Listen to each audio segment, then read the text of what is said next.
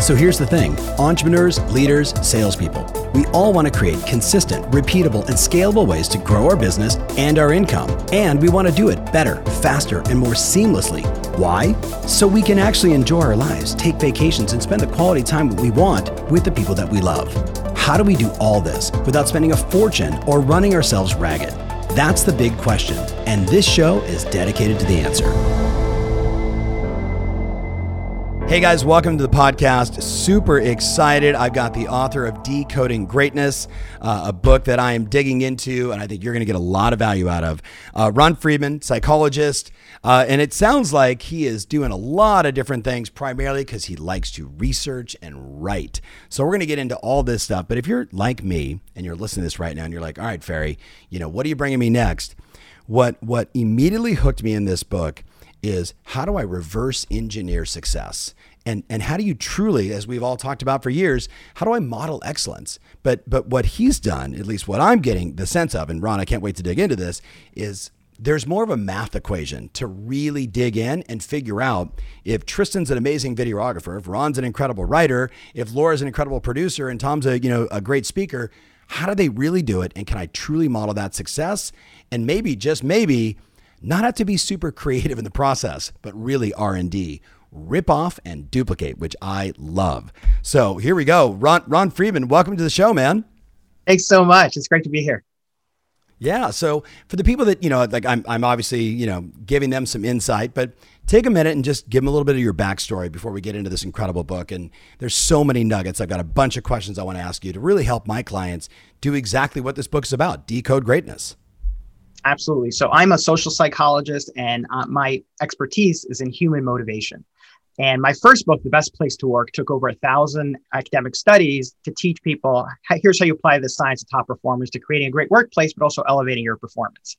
But yeah. there was something missing from that book. And what was missing is that even within the best workplaces, there's a range of performance levels, right? Some people are top performers, some people are just middling. And so, what I was curious to dig into in decoding greatness is what separates top performers from everyone else. And what I discovered was that the stories we've been told about greatness and success are wrong. Most of us have been taught two basic stories about how success happens. The first story is that greatness comes from talent, the idea that we're all yeah. born with certain inner strengths, and the key to greatness is finding a field that allows your greatness to shine. That's the first story, right? Greatness comes from talent. The second story is greatness comes from practice. So if you want to be a top performing salesperson, it's all about practice, practice, practice, put in your 10,000 hours, and then yeah. you'll be great. But there's a third story, and it's one that people don't often talk about, but it's the path that so many entrepreneurs and inventors go through. And that path is reverse engineering, finding great examples in your field and then work backwards to figure out how they did it. That turns out to be the path that so many top performers have gone through. Everyone from Claude Monet to Malcolm Gladwell to Steve Jobs. Reverse engineering is the path to finding your greatness. So, you know, what immediately goes to my mind is so are the first two a lie? Are they a myth or or is talent a factor? Is, is practice a factor? I mean, you look at the you know the greatest NBA players, the greatest actors and actresses, the greatest writers. Like writers write, like that's their form of practice. So, so are we saying that's a myth, or is it really about maybe the faster way? Is this reverse engineering modeling method? Yeah, I appreciate the question. And no, they're not myths. They're they, they there's no question that if you devote your uh, time and energy your entire life to to mastering a mm-hmm. field, you're going to be better than most people. The yeah. challenge with those two stories is that people think that greatness is for someone else. I'm not born with tremendous yeah. talent. So that's not for me. And I should just settle to a job that, you know, allows me to have my weekends off. Or I don't have 10 years to get great. So I, I should just give up. And that's the story yeah, that yeah. bugs me. And I think that bugs you too, Tom. And I it's a story 100%. that I'm trying to push against because I think that it's systematic. You don't need to be hugely talented to achieve greatness. What you need is a system for getting there. And that's what I've written about in Decoding Greatness. I love it. So it's interesting. I was thinking about, uh, we were talking earlier about the late, great uh, Kobe Bryant. And one of the things that I always respected about him is he never took a shortcut. Like he would do the work. And, and there's no doubt that that was a story in his head about what it was going to take to become the most, you know, like, you know, his, uh, his trainer who worked with Michael Jordan, the same thing. Hey, see me at 320 in the morning. And bam, he was there at 320, like whatever it took And I, I just I look at that and I'm obviously I'm in, you know God bless him and I'm inspired by you know spending time with him and all that greatness. And yet when I look back at my career, I spent all my time trying to figure out how in the world did that gal do that, and if I can basically find out her process, her math, her ABC equals D, then I could do it way faster and hack that right into my system. Is that is that basically the concept? It is about starting with great examples and then figuring yeah. out what is it that made this successful and how do I apply this to my approach. And I'll give this I'll give you just a practical strategy that anybody can use right now. And that is, yeah. you know, if you're a salesperson, if you come across a sales page or a, a, a, landing page that really moves you and you really are you, you're eager to understand what makes this different capture it become a collector i taught the first step yeah. to decoding greatness yep. collect great examples and treat it yeah. like your own private museum so that when it's time for you to create your own landing page you can start comparing the ordinary against the extraordinary and then pick out what's the difference just like that game when we played it as kids we had two visuals side by side spot the difference that's what you're trying to do here with anything, whether it be a sales call that you recorded, mm-hmm. a, spe- a TED talk that you watched, look at the transcript, a, a sales yeah. page or a landing page, and then key in on those major differences. And by identifying what separates the ordinary from extraordinary, you can't help but figure out these are the ingredients that make something great. And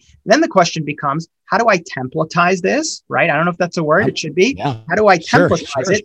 And evolve it. So it's not just about copying, because if you simply copy, chances are you're not going to execute quite as well. And there's a reason for that. One is th- there, there needs to be a match between your individual strengths and the formula that you've decoded.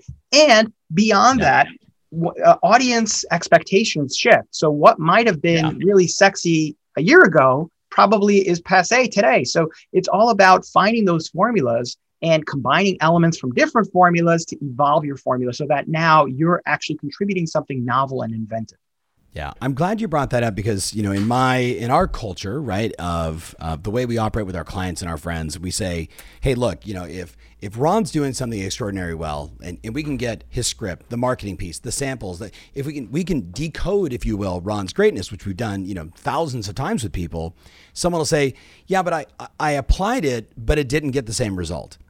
Right? So so where is that disconnect, right, for people? Is it the market they're in? Is it their own, as you kind of mentioned, sounds like their own talent level or skill and ability, or is uh, could it have just been they tried it versus I'm you know I'm decoding your greatness. You have gone all in on this, and that's why you did so well with it. And someone says, "Well, it didn't really work all that well." Well, because you half-assed it. Am I am I on the same page? Am I on the wrong page? Like, educate no, no. I think that's those. You're you're pointing out important elements, and I think that uh, one of the things that gets lost is the issue of authenticity. So if I take yeah. Tom's formula and I apply it to my field, and it doesn't seem authentic to me, people are going to see that. And so yeah. what it requires is finding the elements of executions that you admire and that feel right for you. So I give the example in uh, Decoding Greatness in chapter two. I reverse engineer the most popular TED talk of all time. So that's Ken Robinson's right. talk yep. on creativity. And so in that yep. talk, he makes the case that schools beat creativity out of us because they teach us that failure is wrong and therefore right. undermine our creativity as children and lead us down right. the path of just following instructions. And so what yep. I've done there is I have uh, looked at some of the key metrics. So metrics is a scary word, uh, but it doesn't have to be. So I just basically looked at how many uh, how many facts does he present? How yeah. many do you think he presents? Turns out one fact. 20 minutes. He sends, thir- wow. uh, I don't know how many millions of people to his talk is sure, one fact. Sure. Yeah. You know what he does? He does storytelling. He's telling anecdotes and he does it in a way that's funny. Now, if mm-hmm. I wanted to reverse engineer and apply that template to my talk, I'd have to tell 40 jokes in 20 minutes. I'd have yeah. to tell a whole bunch of anecdotes and I'd have to use one persuasive fact. Yeah. That's not me. That can work for him, yes, but it's not me, and it may not work for you, especially if you're not a PhD in education. You right. can't pass off just getting away with stories as a persuasive TED talk. So it's about yeah. finding the right a TED talk that to reverse engineer for you. And maybe it's an, a, a, factor of like taking parts of his talk and combining it with parts of Angela Duckworth's talk and parts of Susan yep. Cain's talk. And now all of a sudden yep. you've got something new and inventive that leverages elements from these various examples that resonated with you. And if they resonated with you, chances are they'll resonate with other people as well. I'm really glad you brought that up because I, I I reflect back on my career and I would tell people all the time I am a sum total of all the mentors that that I worked with the the men and women that coached me or, or gave me guidance. So there's an element of me that is Mike Vance and this you know this super creative you know worked with Walt Disney and you know he really empowered me and I learned a lot of decoded if you will his greatness and then my dad, who is just hard driving, you know, grind it out, do every, you know, do whatever it takes. You know, Tony Robbins, who was a mentor for a long time. All these, Teresa Jabor, my incredible speech coach, all these incredible people. I didn't take a hundred percent of them. I took the pieces that I needed that would drive me to the next level. So I've got kind of kind of two parts. You mentioned it's not just that one talk, but it's Angela Duckworth's talk. It's all these different people. So it's okay to basically, I'm going to say this, you know, in my world, to steal everybody else's good stuff and fit it in where it applies to you?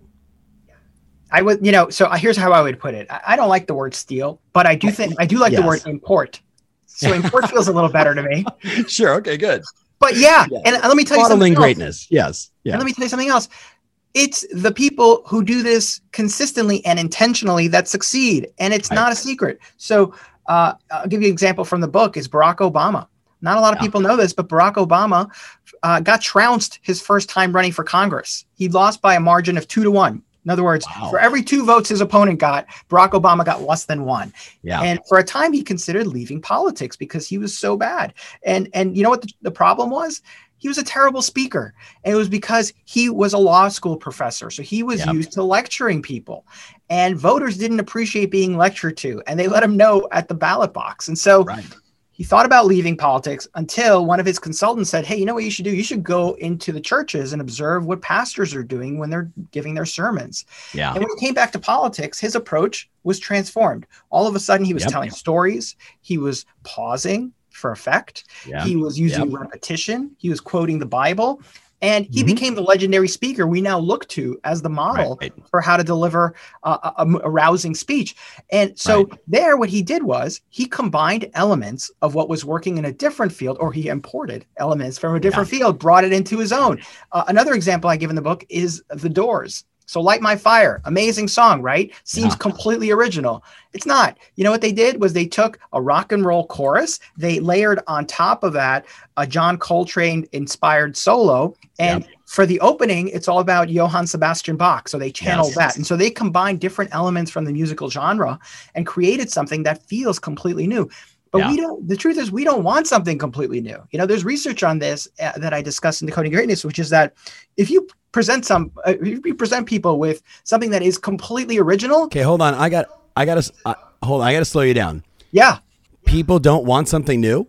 That's right. Because as a species, we are distrustful of the new we want something that we have some experience with that has worked with before. And there's research on this yep. showing that if you show people a completely original idea, they will reject it. You know what they yeah. won't reject is something that is slightly new. Okay. Yes. So the yeah. formula, as I describe it in the book, is derivative with a twist. If you could take an established formula and tweak it just a little bit, that's the thing that's going to resonate. And I'll give you an example. Another example from the book is is the Marvel movie uh, uh, company, right? So every year, sometimes twice a year, they come out with a new blockbuster. And what's remarkable about Marvel is that their movies gain not just huge amounts of ticket sales, but they're also generally respected by movie critics. People like their right. movies. Right. And they all follow a formula, right? What's the formula? The formula is somebody gets their powers that doesn't know how to control them. Then there's uh, they're sarcastic or they they have all these quips during moments of mortal danger. They there's the combination of the sassy and uh, uh woman with the powerful but insecure man and there's yep. a climactic CGI scene, and then there's a trailer at the end for the next movie. Every yeah. movie is the same movie, but we don't yeah. realize it. Why? Because they modify it just a little bit. And how, so the question becomes, how do they modify it, and how do we apply their approach to our field? So how they modify their formula is they deliberately get a, a, a director who has never worked in the superhero movie industry before. So a great example is if you watch Thor, Thor mm-hmm. Ragnarok is hilarious. Yeah the yeah. reason it's hilarious yeah. is because they got an improv comic to direct it. So yeah. there's a term for this. It's called inexperienced experience. So if you can bring in a team member who has experience in a completely different field, it will modify your formula without you even trying. Yeah. Okay, so I want to go back. Actually, one of the stories that I loved in the book was about Judd Apatow, and it's it's very relatable, I think, for my friends listening right now. You you've heard me say to you before. Uh, you know, one of the things I've always encouraged is so. Hey, Ron is a, is a new residential real estate professional. He's in the mortgage business, whatever it is. And if Ron goes and talks to the most legendary team leader, the most extraordinary broker on the planet, yes, that person's going to share some wisdom, but but they're probably not ready to hear the message yet. So you're always trying to level up and find that next great person who can help you go to that next level, right? From rookie to rock star, from rock star to team leader, from team leader, you know, to, you know, out of production and making a fortune, you know, working and supporting your team. There's all these different levels in business. Um, but the Judd Apatow story, what it really told me is it shattered in my mind the excuse that I'll get, Ron, which is, well, how do I find these people? And they don't want to spend any time with me. And then I, am reading this story and I'm like, this guy was brilliant at 15. Would you would you just share that a little insight on that story? Yeah, Love this story too. So, so when Judd Apatow was 15 years old, he was obsessed with comedy. So he was doing dishes at the local comedy club. He'd like yep. rearrange his schedule just to see who was on yep. Saturday Night Live that week. And so one day he's in high school and he walks past the radio station and he sees that the high school DJ is getting some pretty impressive bands to show up for interviews. So he gets this idea why don't I start a comedy show on the high school radio network and start inviting comedians? Mm-hmm. Now, so he starts reaching out to the PR representatives for Jerry Seinfeld and Jay Leno yeah. and all of these yeah. legendary comics Legend. and gets yeah. them on the show. And he gets them on the show because they don't realize that the school signal doesn't go beyond the parking lot. and so by the end of it, this kid's 15, he's interviewed the who's who, and he says he walked away with a Bible of how to become a comedian. He understood from my, through those interviews, he understood yep. how do I get an agent? What's the right uh, ratio of anecdotes to punchlines, right? And yep. uh, how long do I need to be to take to be great? And it was seven years. He's like, you just want to be on stage for seven years before you hit your stride because yeah, at yeah. that point you've dulled the stage fright. So he's got all these great tips he walks away from, and now of course Judd Apatow, legendary director, he's a Hollywood right. legend. Some of my favorite movies of all time, right? Exactly, Forty Year Old Virgin, like you know, it's, it's legendary. the thing I love about it too is just the resourcefulness, right? To be able to connect the dots and say, hey, if I'm on the radio show, then I could reach out to these people. And like, and you know, you write in the book that literally some of the agents were like, when they're finally doing the interview, like, wait, wait, you're a 15 year old kid, right? Sitting in some, you know, high school, right? Like it's, this is not what we were expecting. Um, think about it for my, for my friends that are listening right now that, you know, I believe, and clearly Ron believes and is synthesized beautifully in this book is you got to go out of your way to find people that are doing extraordinary things and then help break down what it is they do. So maybe for you, you're listening to this and you're like, well, how do I do that? I'm a new agent, or how do I do that? I'm a I'm a 30 year veteran and I'm trying to get better at all these new tools, social media, video, etc. You sit down with those people and you ask them how they do it. But but Ron, there's a there's a method to it. You talk about sort of a process for for doing it. Walk us like educate us. Walk us through the process. How do I decode greatness? Hey, it's Tom Ferry. Question What's your favorite social media platform? Are you big on Insta? Do you love to tweet? No matter where you answer, I'd love for you to connect with me there. All you got to do is just type in at Tom Ferry and follow, and let's you and I connect. I want to be able to deliver the right content, the right ideas, the ways to help you grow your business, stay fired up, keep moving, be in action, and run plays that work in the platform that matters most to you. So, subscribe, and I'll see you there soon. Yeah. Well, so the first thing, so here we're talking about the example of when you have the expert in the room. So the question is, how do you get right. the expert in the room, right? So I think that it's really critical to remember that one of the best ways to get people on the phone to do these interviews is to help them promote what they're trying to promote. So it starts right. with figuring out what's important to them. So I can tell you in my yes. field, and Tom, you know this too, is when you want to get uh, someone who's a successful author to do something with you, you wait until their book's about to come out. So here, if it's an right. expert of course. who is looking for new clients, if you can make the case that you will, your interview will appear somewhere where that will help them get new clients, you're more likely to get their attention, right? right. So that's one thing to start with. And that could be, take the form of a podcast, a blog, a newsletter, whatever the case may be. Mm-hmm. Um, so meet them w- with in terms of the goal that they're trying to achieve. But yep. once you get them on the on the on the call, the thing to keep in mind is, and I talk about this as what is it that moderators, focus group moderators, they do an, an, a tremendous job of getting people to open up in a very short period of time. How do they do it? And yep. how they do it, number one, is having extraordinary listening skills. But number two is they adopt a mindset of naive curiosity. And so let me say what I mean by that. And that is, you know, we've all heard the saying, uh, if you're the smartest person in the room, you're in the wrong room. Yeah. And I love that saying because it suggests that you should always be learning. You want to surround yourself by people who are smarter than you. Well, focus group moderators are never the smartest person in the room. They uh, allow they defer to the person they're interviewing and they don't mm-hmm. care if they look stupid because they're going to get more insights and it, the last thing you want to do when you're trying to get someone to open up and reveal his or her secrets is demonstrate how much you know so it's all about asking lots of questions using mm-hmm. repeat backs. Moderators will often do this, the same thing that uh, therapists will do, which is they'll say, Let me see if I've got this right. And they'll restate what the person yeah. just said, because if they got yeah. it wrong, then the person will correct them and elaborate. And so yeah. there are a ton of questions that I cite in the book that you can use to get into the mind of an expert. But the key is ultimately it, to, to channel this mindset of naive curiosity and yeah. let them drive the train. Now, the other thing to keep in mind is that experts often sadly are terrible instructors and it's because of the curse of knowledge and you wrote you wrote about this in the book and i thought it was fascinating the part about you know why was michael jordan would never be a great coach or magic johnson who tried to be a coach was wayne gretzky and i th- i was going to bring that up that's Tell us more about that. I thought that was so. This is the curse of knowledge. There's research showing that simply knowing something makes it impossible to not know it. In other words, if I know how to tie my shoelaces, that does not make me a shoe tying expert in terms of instructing you on how to do it, because that requires a different level of skill, being able to explain things correctly uh, and in a way that uh, corresponds to how people learn.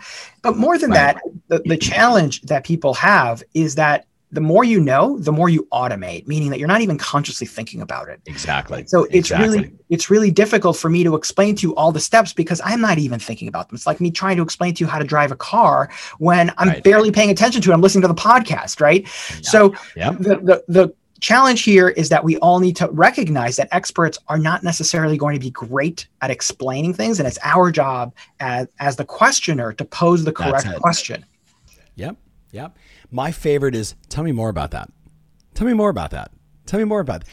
Un- unpack that for me. I'm I get what you're saying. I understand. This is like something I say all the time. I get all those words, but I don't know what you mean. Right? And then and then you force them to say, well, okay, let me let me break it down. Let me compartmentalize it. Bing, bing, bing, bing, bing. So I love it. Um, so we said it's about selection, it's about curiosity, it's about asking the right questions any tips for people that are trying to synthesize? So, you know, like I'll walk out of a meeting two nights ago with two legendary founders of, of these huge companies, you know, billionaire type peeps. And literally I'm I'm asking them a million questions, trying to discover like what what did they do at 50? Now, you know, now these guys at 80, like what they do? What were their steps? I have my process, but I'm curious, like, what do you recommend when I've interviewed somebody? How do I take that, codify it, synthesize it, actually make it actionable for myself? Okay, so that there are a couple of couple of things I want to touch on there. One is that I just want to point out that in the book there are all of these questions that I recommend asking. And one of the great questions yeah. that I really love is if you could do it again today, what would you do differently? Yes. And the reason that's important is because it forces the expert to think about how their field has changed from when yeah. they started. Yes. And yeah. it also forces them to compare their initial assumptions to their actual experience. So that's powerful. But in terms of how do I put it into action, that leads me to chapter four, the scoreboard principle. And the scoreboard. I was going to, okay. I was going to talk to you about scoreboard, but I literally just found all of the questions right in the book. I just looked, I, I, I had marked that one. And I also thought the interesting one was uh, deconstructing people's websites. I thought that was super interesting as well, like or quantifying, if you will, the success of somebody's website. Not just saying, "Oh, Ron's very successful; his website must be great." Not not always the case. Sometimes his brand is fantastic and the website is actually horrible.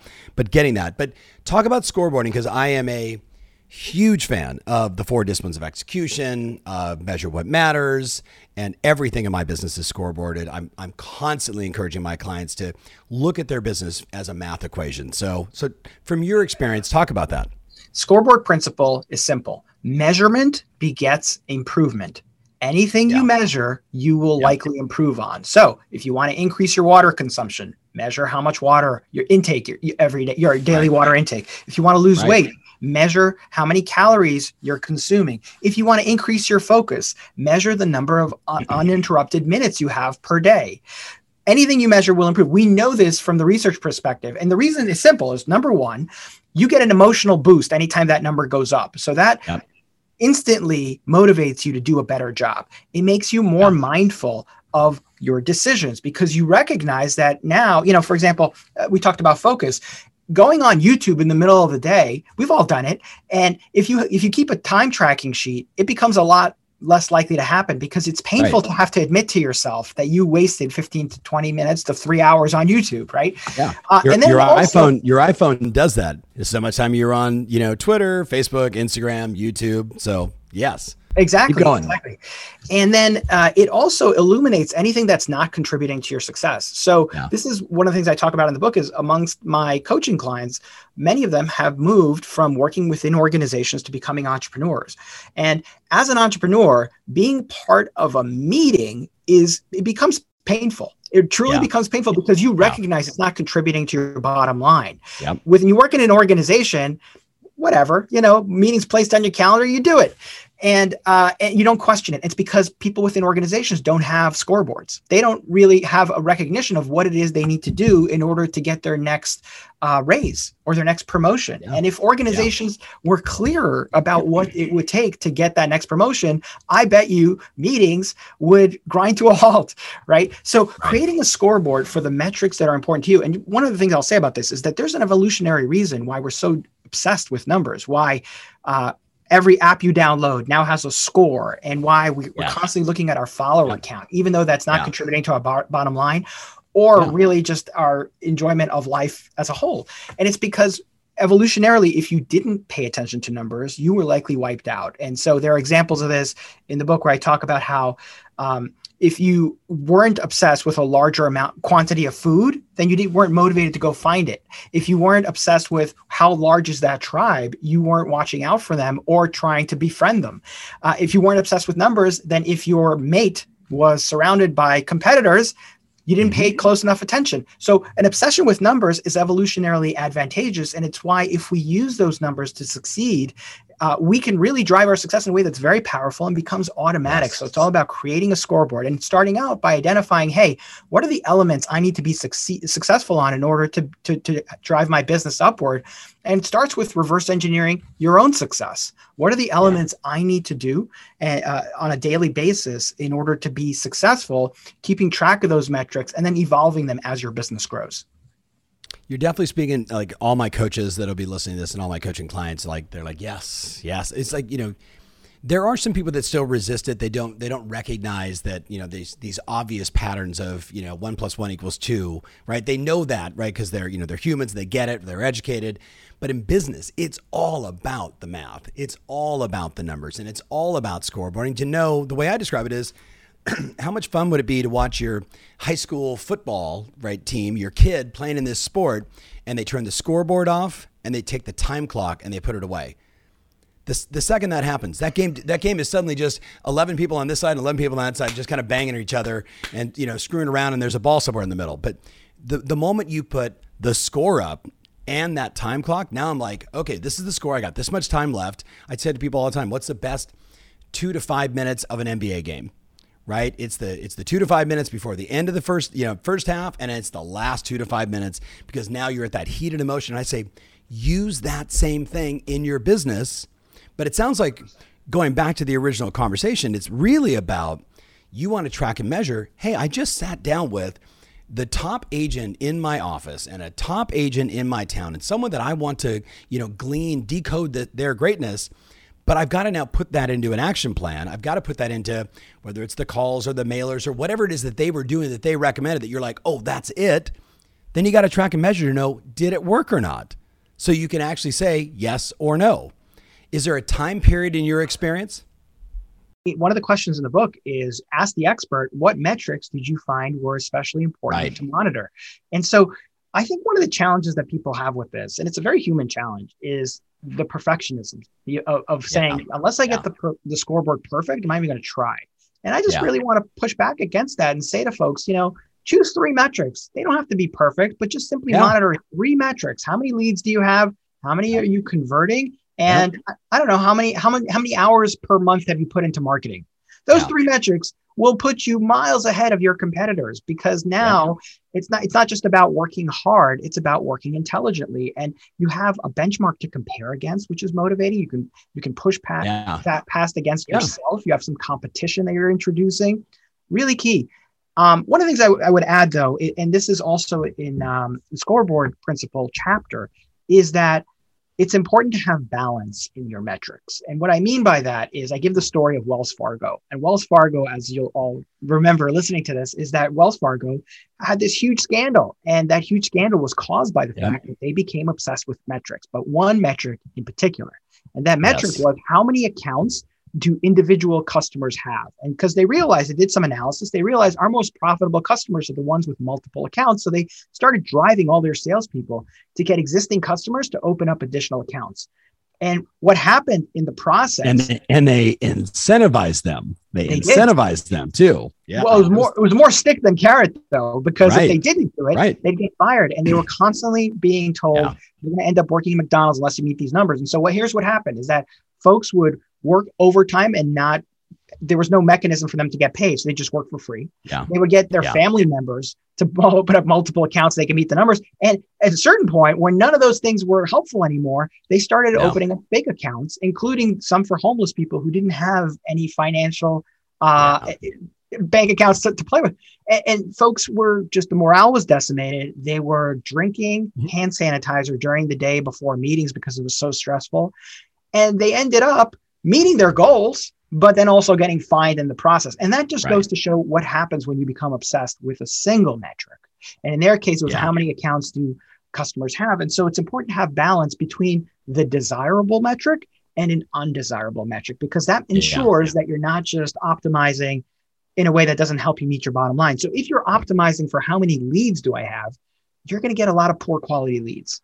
And yeah. so it's about quality leads and also you know so maybe it might be like how many leads did we get this week and how many of those leads were poor right because yeah. if you're or how many that, how many became an appointment which is what you know my groups can be like lead appointment you know qualified appointment you know hey signed a contract got a yes moving forward so 100% yeah, it's, I mean, about, can, it's also it's also reverse engineering the, the winning yeah. clients what do the winning clients do right. differently than the ones right. that didn't and then what what are those you know where are they hanging out how do we optimize for yeah. that? How do we duplicate yeah. that winning client? It's all about reverse engineering yeah. those successful examples and having that mindset of curiosity of what's different here.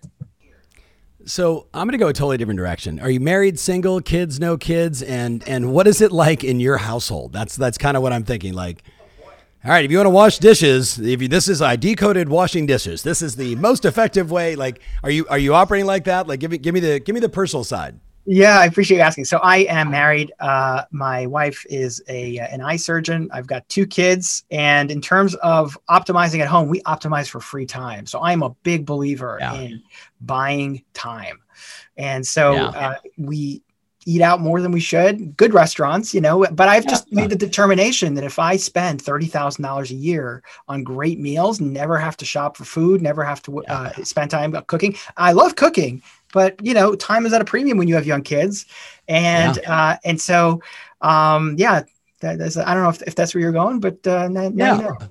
yeah, yeah. How how old are your kids? I've got a 14 year old and an eight year old. A 14 year old daughter named Maddie, who uh, yeah. is is home right now for uh, due to we're now coming out of COVID, but schools haven't opened yet. And let me tell you, 14 is the worst age to be at home all day. Turns out. I agree. That's it. I got Laura, my producer over here, who's nodding. Yes, my daughter just went to summer school. Thank goodness, right? stay busy, stay busy. Um, and your wife's an eye surgeon. Interesting. I mean, so thinking about your work and thinking about your research, um, if we were to kind of just summarize this to, to really drive the point home, the person listening right now, they, they've got a growth mindset. They're in my ecosystem. You know, there's a million podcasts that they can listen to. And, and we, you know, my, my listener and I, we've created this connection around, you know, find what you love, do what you love, do it with people that you love, and kind of get rid of all the nonsense and drama as much as you can, right? So if you were to synthesize this, it, you know, into, and, I, and again, a phenomenal book, into like the most important talking points for my friend listening, what do they have to do? The number one thing is become a collector right now. Start collecting great Yeah. examples. The more Yeah. sensitized you become to what makes things different, the better off Mhm. you'll be. So I have a collection. I'm a writer. I've got a collection for Yeah. great openings, not mine, other people, so I can figure out what they're doing there. Uh, great Yeah. transitions, great conclusions. Each of these are on a Google Doc for me. My designer friends, they collect logos. My copywriter friends, they collect headlines. My Yeah. consultant friends, they collect presentation decks. So Yeah. we think about collections, we think about physical objects, we think about wines, we think about shoes, we think about artwork. We need to broaden that uh, definition and treat our collection as a private muse- museum that we go to in order to be inspired, in order to think big, and, and figure out what is it the greats are doing. Play spot the difference. That's the other component. Uh, and then Yeah. look at elements in different fields and figure out how can I apply this to my field. You know, I talked Yeah. about Marvel. I talked about the Doors. Um, we talked about um, so many other examples, but really it is about finding the elements that work in other fields. So a great Yeah. example of this is, you know, again, I'm a writer. So for me, one of the things I noticed that works really well in shows is, and this is particularly true of modern shows, is that the scenes are quick, right? Like Yeah. it- it is unusual for a scene to go over a minute. And Yeah. If you can incorporate that into your writing, and you may have noticed this when you read my book, is that the stories are quick. I'm doing a lot of stories. I'm not telling Yeah. you the same Yeah. idea over and over again. It's like there are, I think I counted uh, something like 80 to 90 celebrity stories in this book. And it's all about finding that interesting nugget that people don't know about that person and then connecting it to an actionable insight. So Yeah. this is an example for me of, of how I use decoding greatness, of finding elements in different fields and combining them. So I, I noticed that, you know, I, I deconstruct Malcolm Gladwell and what he's doing differently. Yeah. And um, if I tried to recreate Gladwell's formula, it wouldn't work for me because it's not authentic for me. And he t- he Yeah. spends a lot of time doing stories. I'm not interested in following a story for that long. So my attention Yeah, span is yeah. short, and I embrace that. So it's about figuring out what is it that works for you from other people's Right. elements, and then figuring out how to combine them in a unique way because that leads to an original contribution. So you started off, you said, "Hey." Uh, what was it? Replicate and duplicate, or whatever it was. Right. Was yeah, we, we say you know R and D, rip off and duplicate, but it's but it's rip off, personalize, personalize, and duplicate. the way that I put it is analyze, templatize, and evolve. And I, I really feel like the evolution part isn't just because you don't want to be caught for having stolen someone. It's because stealing's not going to work for you. It's just not. No. So No. I, I, I, I really am a believer in that evolving step because that'll enable you to create a novel contribution and it's more likely to lead to success. So if you're someone who's great on camera, but um, you're not necessarily great at copywriting, Yeah. Use videos, figure out who is doing this 100%. great and what are they doing. Yep. If you're great at writing, but you're not great on camera, find a way to make that work. So it's all about identifying, hey, what works for me and who can I study in, a, in either my field or someone else's field to make my job easier and make success just far, far easier to achieve. I love it. I love it. This has been an awesome podcast. And I, you know, again, for all my friends listening, absolutely get the book. Comes out June 15th, June 15th, right? So coming right up, but they can get it on Amazon. If they go to Amazon, they can buy a copy now and get it sent to them. You know, you sent me this beautiful, I got the beautiful version, but it's like, this is an advance proof, not for publication, right? So you got to send me another copy partner. I want a signed copy of your book as I, as I always request. And by the way, Um, what you'll notice on the cover is you'll notice there's a Yeah.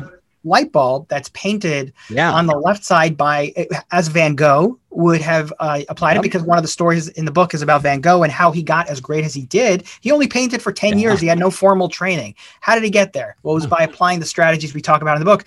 And on the right side is you'll see the code that the designer used to create that bulb Yeah. within Adobe. So it's all about thinking in formulas Uh-huh. and, and coming up with the blueprint.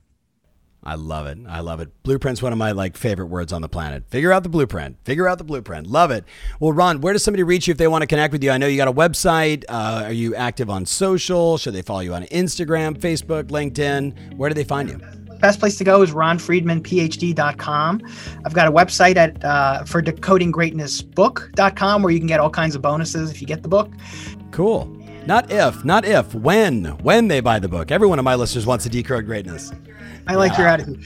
Uh, and uh, yeah, so that's that's the way to find me. And I'm on Twitter at Ron Friedman. Awesome, man. Well, I really appreciate the time. Uh, and listen, my friends, it's a killer book. Like I'm just pulling out like anecdotes and stories and examples. And for me, so much of it validates, you know, 30 years. Like you, you, you cut 30 years of me trying to figure all this stuff out and put it into a nice little book, which is like, those are my favorite kind of books. So, congrats on your success, man. And I look forward to talking with you soon. For all my friends that are listening, check out the book, Decoding Greatness. Unbelievable. You can get it on Amazon and every place you could possibly imagine buying books. But it sounds like we should go to your website and get all the special goodies as well. So, I encourage you to do so. And Ron, thank you so much for your time, my friend.